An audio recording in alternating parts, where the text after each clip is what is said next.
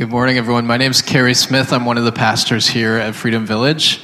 Um, our, our lead pastor, Pastor James, just went on vacation. He left on Tuesday, and so he safely arrived in. Uh, where did he go? He went to Georgia, right? Um, so hopefully he doesn't get COVID, because uh, I only planned for two sermons this summer. So,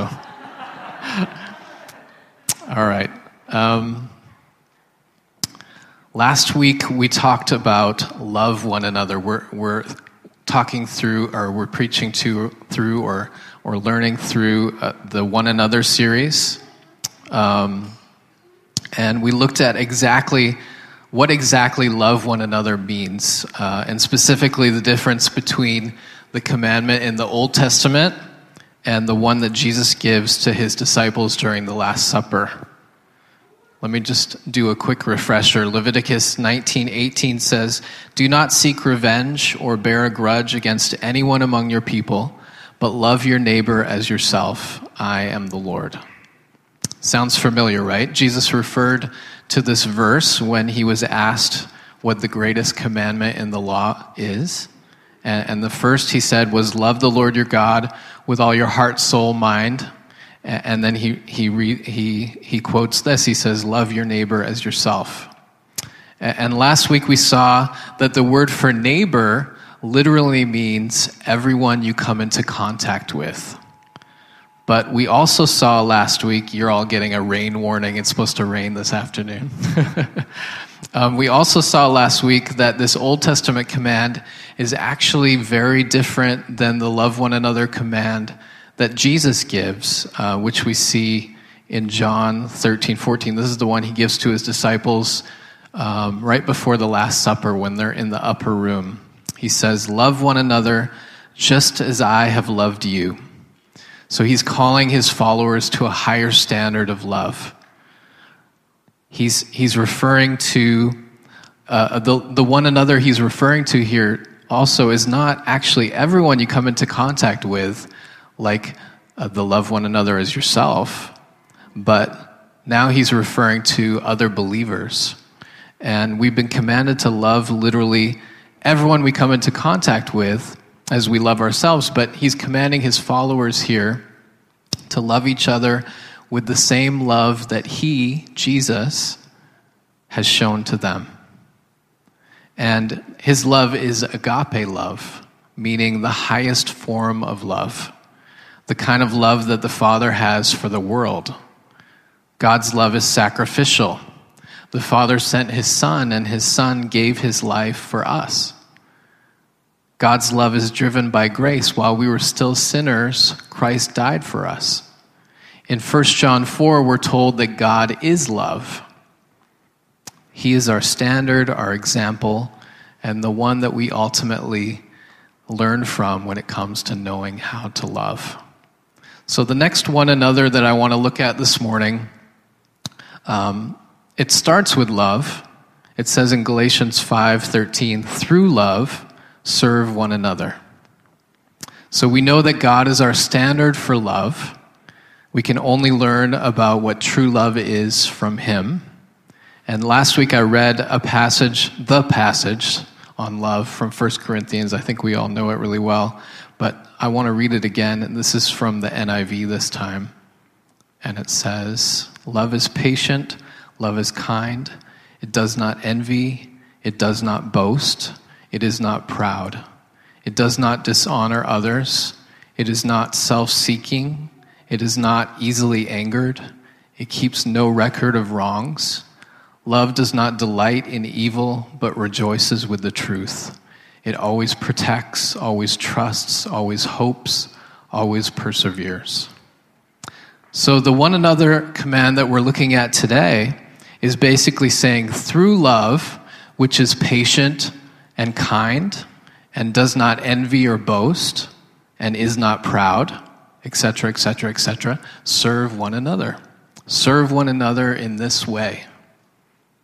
But I want to back up a little bit to the beginning of our main passage in Galatians 5:13 because context is always important when we're trying to understand scripture.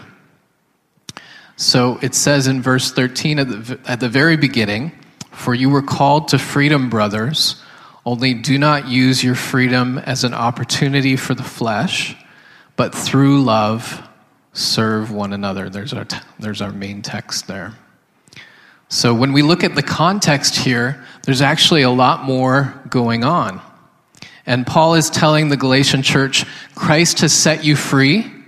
Don't use that freedom to serve yourselves, use it to serve others. Instead of being selfish, be generous in all areas of your life. And then the next verse, verse 14 says, For the whole law is fulfilled in one word you shall love your neighbor as yourself. But if you bite and devour one another, watch out that you are not consumed by one another. So, verse 15 uses another one another, um, but it's not a command, it's a warning. Paul is very much concerned with how the Galatian church are treating each other. And it doesn't sound like good things are happening when we read this verse. In fact, the Galatian church is having some major issues.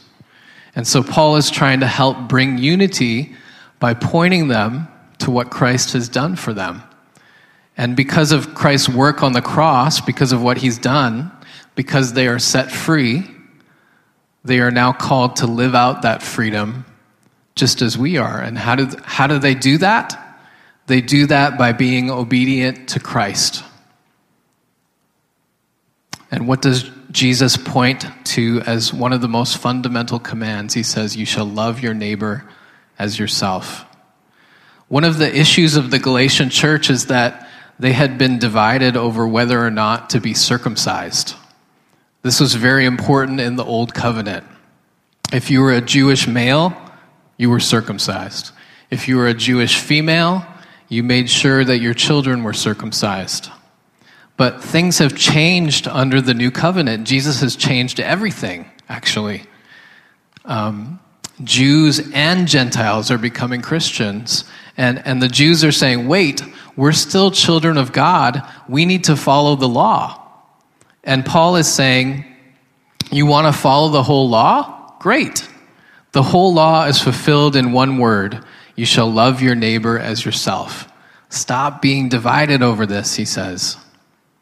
It's time to move on. Instead of using your freedom in Christ for self indulgence, which here is being expressed in arguing with each other, and, and Paul says devouring each other, instead of using your freedom in Christ for that, let's use it to serve one another in love. So, what does that look like practically? How do we serve one another in love? Well, before I get to that, I want to look at how we approach serving. And in order to serve well, in order to love well, even, we need to start with humility. In 1 Peter 5, verse 5, Peter says, Clothe yourselves in humility toward one another. Another one another command. In other words, the same, in the same way that we put on a shirt to start the day, we put on humility before we approach each other. Not faking it, but embracing it. One commentator says that Peter in this passage may have been referring to Jesus in the upper room when he clothed himself with a towel before he washed the disciples' feet. He was literally clothing himself with humility because that was the servant's job. He, the Messiah, was lowering himself in order to teach the disciples the meaning of humility. We're actually going to talk about this more later, but I bring up humility because, because of the importance of it. And we looked at humility last week as well. Ephesians 4 1 through 3 says, I, therefore, a prisoner of the Lord, urge you to walk in a manner worthy of the calling to which you have been called, with all humility and gentleness, with patience, bearing with one another in love, eager to maintain the unity of the Spirit in the bond of peace. So, Paul recognizes the disunity in the Ephesian church, and he calls them to first have an attitude of humility, gentleness, patience, to bear with one another, which means to make allowance for each other's faults, and then to maintain the spirit of unity. Sorry, maintain the unity of the Spirit. In Colossians uh, chapter 3, Paul says, Put on then as chosen ones, holy and beloved, compassionate hearts, kindness, humility, meekness, and patience, bearing with one another, and if, if one has a complaint against another, forgiving each other, as the Lord has forgiven you, so you also must forgive. And so each time Paul asks the church to step up, to be unified, to forgive each other, he does it by first calling them to start with an attitude of humility. And then in verse 14, he tells them, oops, I'm really bad with this thing, by the way. Um, above all these, put on love, which binds everything together in perfect harmony. And that's where our passage starts today. It says, through love, serve one another. Um, but I want to keep looking at humility a little bit more here. The church has given other commands related to humility as well. And several of these are actually within the context of serving. In Romans 12, verse 3, it says, For by the grace given to me, I say to everyone among you, not to think of himself more highly than he ought to think but to think with sober judgment, each according to the measure of faith that God has assigned. So Paul's calling the church to humility here. And then in the next verse, in verse 4, he says, For as in one body we have many members, and the members do not have all the same function, so we, though many, are one body in Christ, and individually members one of another having gifts that differ according to the grace given to us, let us use them. So he's calling them to humble themselves and then to serve. Let's look at another passage Philippians 2. This is Paul again. Verse 3 says, Do nothing from selfish ambition or conceit, but in humility count others more significant than yourselves. Similar to what we just read in Romans 12. Verse 4 says, Let each of you look not only to his own interests, but also to the interests of others. Have this mind among yourselves, which is yours in Christ Jesus, who, though he was in the form of God, did not count equality with God something to be grasped, but emptied himself by taking the form of a servant, being born in the likeness of men, and being found in human form, he humbled himself by becoming obedient to the point of death, even death on a cross. Paul is trying to point the church to humility, and he's doing it in the context of serving. He's pointing the church to serve one another, and he's also giving them and us too the ultimate example of servanthood Jesus. Jesus modeled what humility, servanthood, and love looks like to the point of death on the cross. Peter starts with, with love. And he says in, in 1 Peter 4, verse 8, above all, love each other deeply, because love covers over a multitude of sins. Offer hospitality to one another without grumbling. Each of you should use whatever gift you have received to serve others as faithful stewards of God's grace in its various forms. So, last week we also looked at how we are unified in Christ. We are commanded to maintain the unity that God has initiated in us. And we are commanded to love, right? In, in Colossians 3, Paul says that love binds everything together in perfect harmony. Love is the key to unity. And here in 1 Peter, Peter says in verses 8, 9, and 10 love each other deeply, offer hospitality to each other, and use your gifts to serve each other. Earlier in 1 Peter chapter 4, Peter has been urging the believers in Asia Minor to avoid the debauchery that the pagans are participating in. And now he's saying that they can move past those things, past the sins that used to have a hold on them, because of love. They've moved from sin, selfishness, self focus to love, community, outward focus. And that outward focus is, is expressed in serving others with the unique gifts that God has created us with. And Peter says, Do these things. Why? Verse 11, in order that in everything God may be glorified. Our goal in life, if we call ourselves believers, is to glorify God in everything that we do.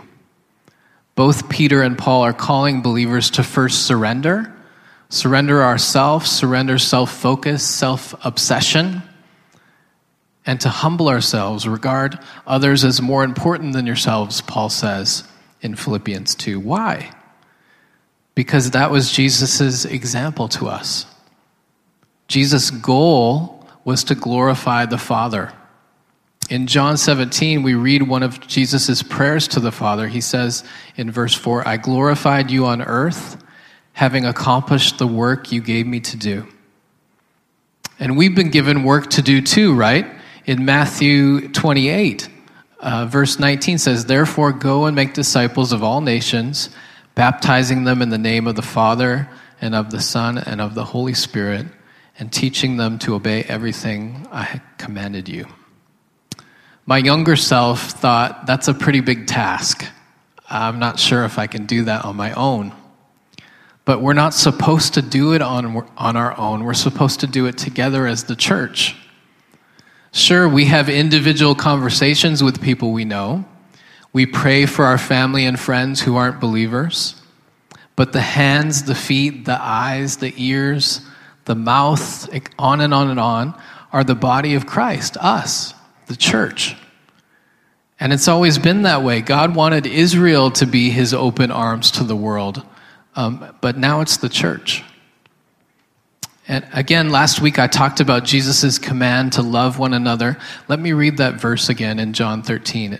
It says, in, starting in verse 34, A new commandment I give you love one another as I have loved you, so you must love one another. And then in verse 35, he says, But by this everyone will know that you are my disciples if you love one another. Part of making disciples is showing what a disciple of Jesus is. And like we talked about last week, disciples of Jesus have a special bond because we are united in Christ. And we are called to maintain that bond, maintain that unity uh, with humility and with love. And we're commanded to love one another as Christ loves us. It's a pretty high standard. And why are we called to do that? Well, first of all, because God is love. And if we're his disciples, then love is what the disciples of the God of love do. And secondly, in loving each other as Christ loves us, we're doing the work that he's given us to do. And if we're doing the work that he's given us to do, then we're glorifying God with our lives. And if we're glorifying God with our lives, then Jesus says, By this, everyone will know that you are my disciples. We're showing the world what a disciple of Jesus is, what it means to live for God, what it means to be a human being created in his image, living in the way that he created us to live. And that might, be, might not be exactly how we make disciples, but it's definitely the beginning of the process. How, can how else can anyone come to know and serve Jesus if we're not showing people how to know and serve Jesus? And we serve Jesus by serving each other. A few weeks ago, Pastor James shared about the importance of forgiving one another. He shared that forgiving one another also requires humility. And one of the things that he pointed to was Jesus washing his disciples' feet. John 13, 4 through 5 says, He got up from his meal, took off the outer clothing, took off his outer clothing, and wrapped a towel around his waist. After that, he poured water into a basin and began to wash his disciples' feet, drying them with the towel that was wrapped around him. And then skipping down to verse 12, it says, When he had finished washing their feet, he put on his clothes and returned to his place. Do you understand what I have done for you? He asked them. You call me teacher and Lord, and rightly so, for that is what I am. Now that I, your teacher and Lord, have washed your feet, you also should wash one another's feet. I have set an example that you should do as I have done for you. Why does Jesus, the disciples' teacher and Lord, wash their feet? When you think about it, it's, it's almost shocking. This was the job of the host servant. But the Messiah got down on his knees, and however long it took, he washed 24 dirty, stinky feet, including the feet of Judas, who he knew was going to betray him.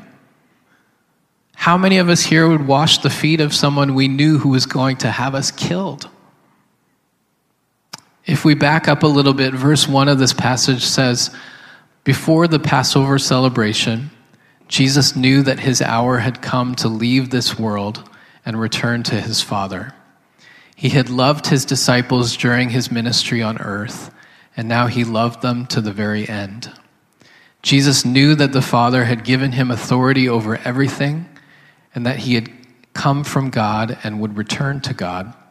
So he got up from the table, and this is where he washes their feet. Jesus loved his disciples, and he demonstrates his love by washing their feet. His love is expressed with action. And even if he doesn't consider Judas a disciple anymore, he's already taught in his Sermon on the Mount, which we can read in Luke chapter 6. But I say to you here, love your enemies and do good to those who hate you.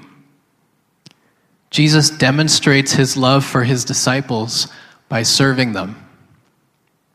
Serving is really an outward expression of love. It's a natural expression of the love in our hearts.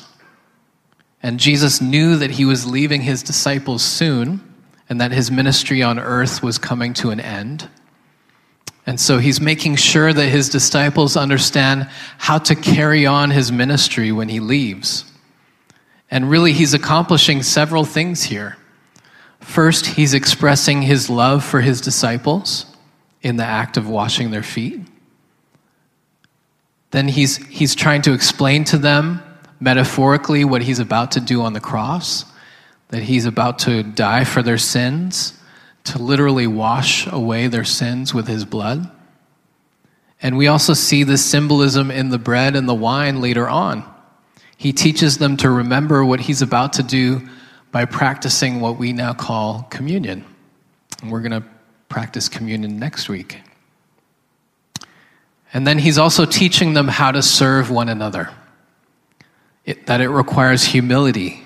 That when you see something that needs to be done, you do it, even if you think it's below you.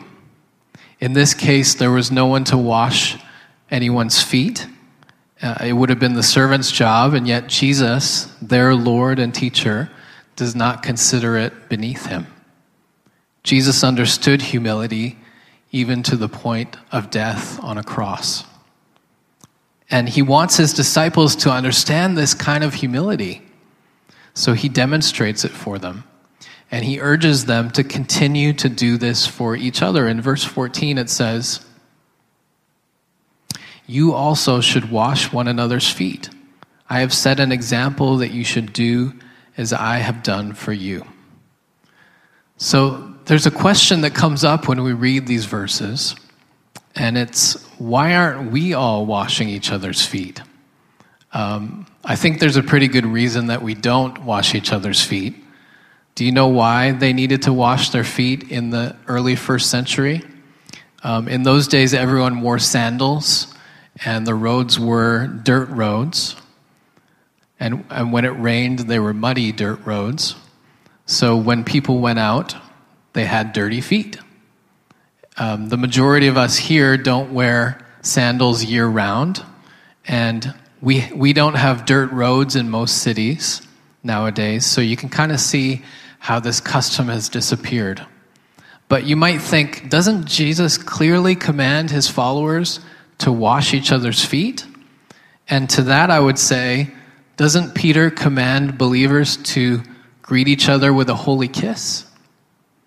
Sometimes commands in the Bible aren't as straightforward um, as we would like them to be, and that can be confusing. Love one another is a pretty straightforward command, but sometimes commands are given as examples of how to apply more general principles rather than doing exactly what the command says. For example, in Deuteronomy 22, verse 8 says, When you build a new house, make a railing around your roof so that you may not bring the guilt of bloodshed on your house if someone falls from the roof. How many of us here have built a railing around our roof? Or how many of us here have built our own home? it, it's very easy for us to read that and say, well, that was the Old Testament, so it's not really relevant anymore. But I would argue that the principle behind this command is still important today because the principle behind this command is to love your neighbor as yourself. So maybe you haven't built your own house, um, but you can still watch out for the safety of others. If you have a car, you can drive it safely, right? If you're at a concert and someone falls down, you can help them back up. There's a million ways to apply love your neighbor as yourself. Peter says to greet other believers with a kiss of love, but we don't do that today either. Um, in New Testament times, kissing was a, a way to greet someone. And, and it seems odd to most of us today, but you can still find it in European and, and Latin cultures, Latino cultures.